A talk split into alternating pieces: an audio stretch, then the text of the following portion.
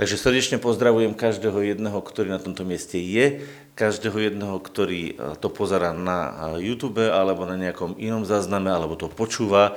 A každému jednému prajem milosť, milosrdenstvo a pokoj v jeho srdci, aby keď bude počúvať, e, prežil stretnutie s Bohom, pretože je dôležité, aby sme na modlitbe, ako sme to mali teraz, ale aj keď čítame slovo, alebo keď počúvame, došli k jednému momentu, že sa stretneme s Bohom.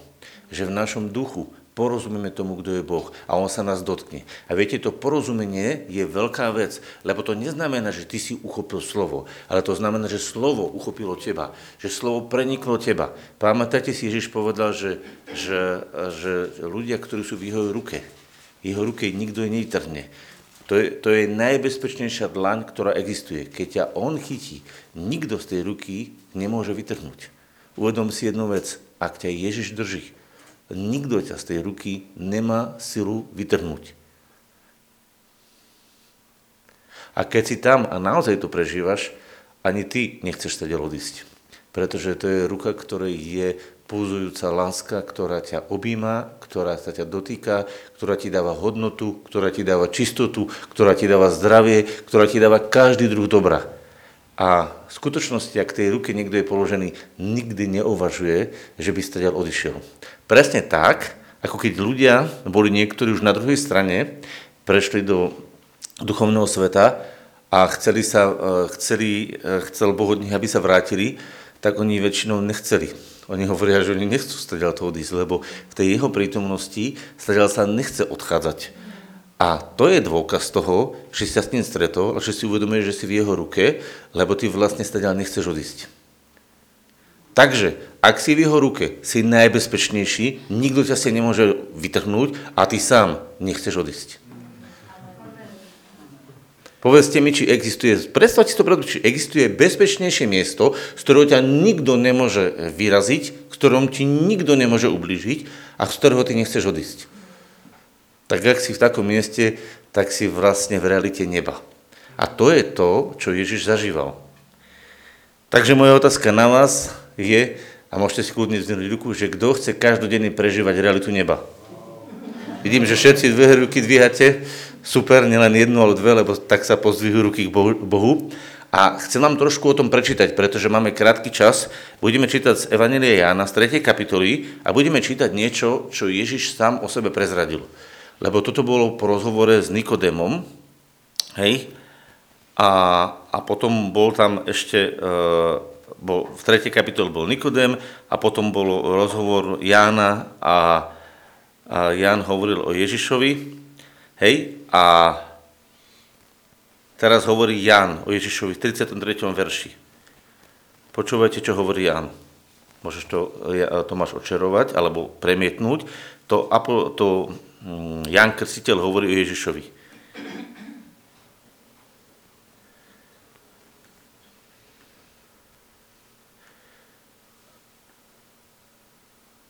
Kto prijal jeho svedectvo, ten spečatil, že Boh je pravdivý. Lebo ten, ktorého poslal Boh, hovorí slova Božie. Lebo nie z miery dáva Boh ducha. Otec miluje syna a dal všetko do jeho ruky. Tu je, chcem len toto teraz vytiahnuť, boli tam aj verše predtým a za tým. Kto prijal to, čo Ježiš urobil, kto prijal to, čo Ježiš povedal, ten vlastne potvrdil, že Boh je pravdivý.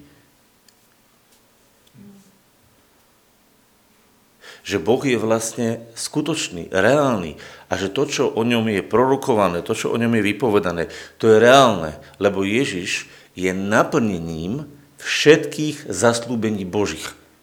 Zastaň chvíľočku a pohľadni na Ježiša. A pozri sa na to, že Ježiš je naplnený všetkých zaslúbení Božích. O uzdravení, o zabezpečení, o očistení, o múdrosti, o sile. A akékoľvek nádherné zaslúbenie bolo vypovedané, bolo vypovedané a vzťahovalo sa na Ježiša, aby v ňom bolo naplnené. To znamená, že Ježiš vlastne potvrdzuje realitu a pravdivosť, skutočnosť toho, aký Boh je. A preto, keď sa dívaš na Ježiša, vtedy môžeš rozumieť, aký v skutočnosti Boh je. Kto dobre nepozná Ježiša, dobre nepozná ani Boha. Pretože on preto prišiel, aby nám dal svedectvo, aby nám dal informáciu, aby nám dal, ale to nie je informácia vedomostná, aby nám dal zjavenie, aký Boh je. A preto, kto prijal jeho svedectvo, ten potvrdil alebo spečatil, že Boh je pravdivý. Takže ak chceš vo svojom živote vidieť pravdivého Boha, musíš prijať to, čo Ježiš urobil, že to je tvoje vlastné. Vtedy sa to zjaví. Ak príjmeš Ježišové uzdravenie tvoje, vtedy sa to môže zjaviť. Ak príjmeš Ježišové odpustenie tvoje, ak príjmeš Ježišové zmocnenie tvoje, vtedy sa to môže udiať. Jak ty hovoríš, to je pre ostatných a nepovieš, to je moje, tak v tvojom živote sa to nemôže potvrdiť, spečatiť. Pečiatka je potvrdenie. Keď máte keď, kedy si dávali pečatov, pečačov zapečaťovali, potvrdzovali, že je to nemenné. Viete, keď sa urobil list a ona sa dala na ňu pečate, tak je zjavenie Jána tak tá pečať zabezpečuje, že ten obsah sa nezmení. Takže ak ty príjmaš to, čo Boh Ježišovi urobil, tak ty vlastne potvrdzuješ, že jeho obsah naplnených zaslúbení sa v tvojom živote nikdy nezmení. To znamená, nezáleží na okolnostiach. Záleží na tom, či ty príjmaš to, čo on urobil. Lebo kto prijal jeho svedectvo, to čo, vlastne, to, čo vlastne on dosvedčil, čo on dosvedčil, aký otec je. Poďme teraz ďalej, a teraz je ďalej. Lebo ten, ktorého poslal Boh, hovorí slova Božie. A teraz, lebo nie z miery dáva Boh ducha. A tu je ťažké slovo, neviem, možno by to preložiť v inom preklade ešte, ale aby sme uvedomili, ekumenický preklad hovorí, veď ten, koho poslal Boh, hovorí Božie slova, pretože Boh dáva ducha bez miery. Alebo jeruzalemský preklad, koho poslal Boh, ten hovorí slova Boha, lebo on dáva ducha neobmedzenie. Alebo Rohaček to krásne preložil, ako to tu má preložené, lebo nie z miery. To znamená, nezoberie mieru, napríklad nejakú nádobu, alebo nejakú mierku, namerá a uleje. A toto je jeden kľúč, ktorý u pána Ježiša bol vlastne zretelný alebo viditeľný. U neho nebolo obmedzenia v duchu. Zastaň chvíľučku. Tam nebola miera. Boh lial a išlo a nebolo konca. To ako keby ste chceli, a vy idete, idete teraz v oceáne a poviete, oceán má hlboké miesta, niekde 100 metrov, niekde kilometr a na niektorých miestach dokonca najhlbších je až niekoľko, des, niekoľko, viac ako 10 kilometrov. Myslím, že v tej Marianskej priekope namerali okolo 11 kilometrov. Ale tam už, tam už nevidno nič. Hej? Po, určitom, po určitom mm, miere hej, tak vlastne už e, tam ani svetlo není, tam je len tma. Hej? Lebo to svetlo neprenikne cez ten stĺpec vody. A si zoberte, že keď zoberiete aj to najhlbšie mesto mora, tak tam je obmedzenie, tam prídete na dno. A keď zoberiete Ducha Božieho, tak vy neviete nájsť dno, viete prečo? Pretože dno neexistuje. A teraz zastaň a rozmýšľaj nad tým chvíľu, že ako bol Ježiš vlastne v duchu. On mal ducha bez miery. Nemohol si povedať, kedy príde koniec. Nemohol si príde, do, dosiahnuť dno. O čom to vlastne hovorí? Že Boh ti chce dať uh, rovnako ako svojmu synovi ducha, ktorý bude prúdiť od väčšnosti do väčšnosti. A ty sa môžeš vydať maximálne. A nikdy nemôžeš povedať, že už som sa tak vydal, že už sa viacej nedá. Lebo rozmer ducha je neobmedzený. Takže povedali sme si dve veci také krásne. Poprvé, že si v ruke Ježišovej, ktorej si najpevnejšom mieste vo vesmíre. Si v mieste, ktoré je najkrajšie miesto vo vesmíre a vlastne v celom, v celej, v celom vtvorení je vlastne jeho ruka to najkrajšie, najbezpečnejšie miesto a v tejto ruke ty môžeš sa otvárať bez miery bez obmedzenia, pretože duch je nastavený ťa pustiť do svojej neobmedzenosti. Čo to v praxi znamená? Že všetko je možné veriacemu. Zastaň chvíľočku a dívaj sa na to, že keď si v Ježišovej ruke plne otvorený pre neobmedzeného ducha, ktorý je v Ježišovi bez obmedzenia, tak aj ty sa stávaš človekom, Božím človekom, ktorý je bez obmedzenia. A keď toto povieš, tak zemský človek povie, ty si sa zošalel, zbláznil si sa. Áno, pretože on je v tele a on je obmedzený svojim telom, svojim limitáciou, ale duch je neobmedzený. Duch je neobmedzená moc. A ty potrebuješ uveriť, že ty nie si ten zemský telesný človek, ktorý je obmedzený a previazaný s hriechom, ale že ty si nebeský človek, ktorý je neobmedzený v Ježišovi. A potrebuješ nájsť Ježiša ako neobmedzeného panovníka, ktorý dokáže vyriešiť každú vec presne Božím spôsobom. Tak, aby ty si ostal bezpečný, aby ty si prešiel všetko a nakoniec si mohol zdávať z každej veci, ktorú prechádzaš. Bohu chválu.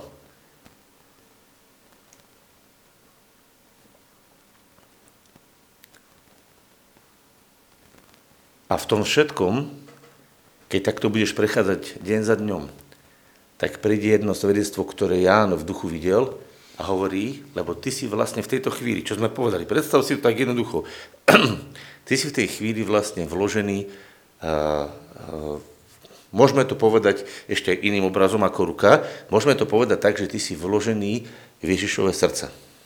Môžeš si povedať jednoduchú vec, že a skúsi to tak predostaviť pre oči, pred oči, že tak ako je ten obraz, že si v jeho ruke, lebo ruka je vecou vlády a vecou vykonávania, hej, to sme si dali teraz ten obraz, tak srdce je predmetom lásky. Jak si chceš, lebo aj ruka, aj srdce sú telom. Chápeme, hej? A keď si zoberieš Ježiša a díval si sa na jeho ruku, tak to je ruka jeho vlády, jeho neobmedzenej moci, jeho možnosti, ktoré bude vykonávať v tvojom živote a srdce je miestom lásky, miestom stretávania sa. A tak ako si v jeho ruke, tak si rovnako vštepený do jeho srdca. Ježiš teba a mňa má v srdci. A viete prečo, alebo z akého dôvodu E, som ja a ty v Ježišovom srdci. Viete, kvôli čomu Ježiš vložil teba a mňa do svojho srdca? Jeden hovorí odpustený hriechov, ďalší. Skúste ešte niekto. Povedzte, nebojte sa, čokoľvek poviete, to je váš názor. To nie je, že ja poviem, že to zle alebo dobre. Aby sme boli zjednotení. pretože nás miluje. No ja vám poviem prečo, lebo odpoveď je v ďalšom verši. Čítajte ďalší verš, očeruj ho. Ja som vám dal takú, takú nezbednickú otázku, lebo tá otázka je v ďalšom verši. Tomáš, očeruj, alebo premietni ďalší verš, 35. verš. A nechaj ho na stene. A teraz ho čítaj.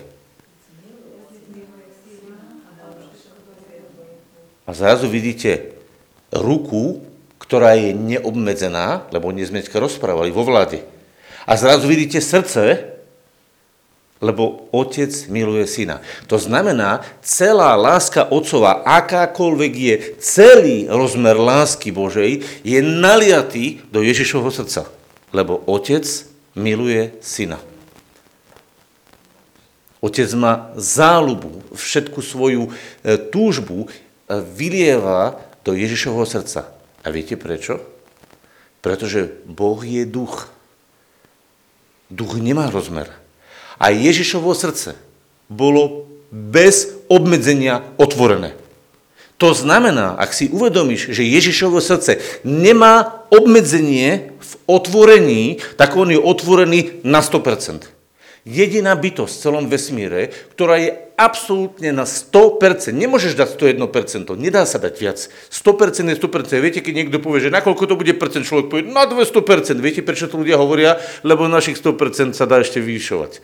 I povieme, robím to na 100%, hovorí, teraz som dal výkon na 200. No, to, je, to sme my ľudia. Ale u Boha to je tak, že keď Ježiš je na 100% otvorený, tak už nemôže byť viacej. Už je naplno. Už sa nedá viac otvoriť, pretože v Ježišovi neexistuje jediná, jediná vec, ktorá by obmedzila Otca v jeho veľkosti. A toto znamená, že otec celú svoju lásku, celý, celú svoju, mm, celú svoje, celé svoje srdce môže do neho prelievať neobmedzenie. A tam ťa Boh umiestnil. Chápete to? Keby ste zobrali, neviem, či ste niekedy videli niekto nejakú rozvodnenú rieku. Videli ste niekedy? Ak chcete, kľudne si dajte na, na internete Japonsko, že aké tam majú divoké rieky. Ja keď som to niekedy videl, to je masa. A si predstav, že ťa zobere a tá masa, ktorá nesie všetku tú nálož, ktorá v Bohu je, teraz takto ťa zoberie a do nej ťa ako človečika hodia do stredu. To neustojíš.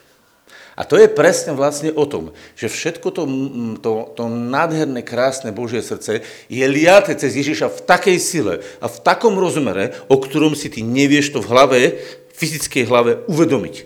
A predsa môžeš sa s ním stotožniť a nechať sa tým unašať. A to je vlastne sila lásky.